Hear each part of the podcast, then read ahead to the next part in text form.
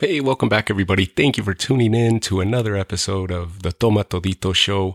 And uh, some quick news here for you guys. Triple G ends up securing uh, his opponent and his date uh, for for the next fight. His fight's going to be happening the night before Canelo Alvarez returns to the ring and faces Callum Smith. Uh, that's right. So he will be fighting on December 18th, and he's going to be fighting uh, Kamil Szeremeta, uh, a Polish fighter undefeated, 21 0 with five knockouts, and uh, they will be fighting for Gennady Golovkin's IBF title, and uh, and the IBO title will be on the line as well, which is what what Szeremeta is bringing to the table.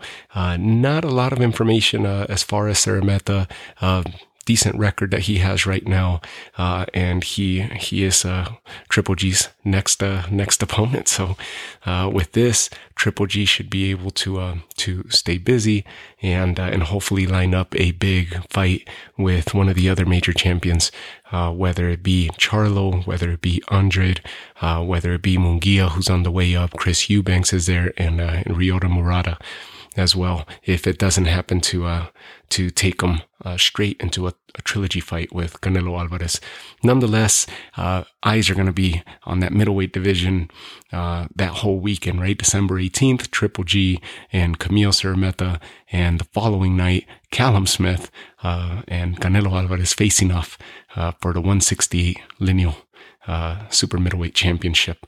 Uh, so awesome news that, that came down the pipe. And um, I'll be bringing you some more updates here in the upcoming episodes.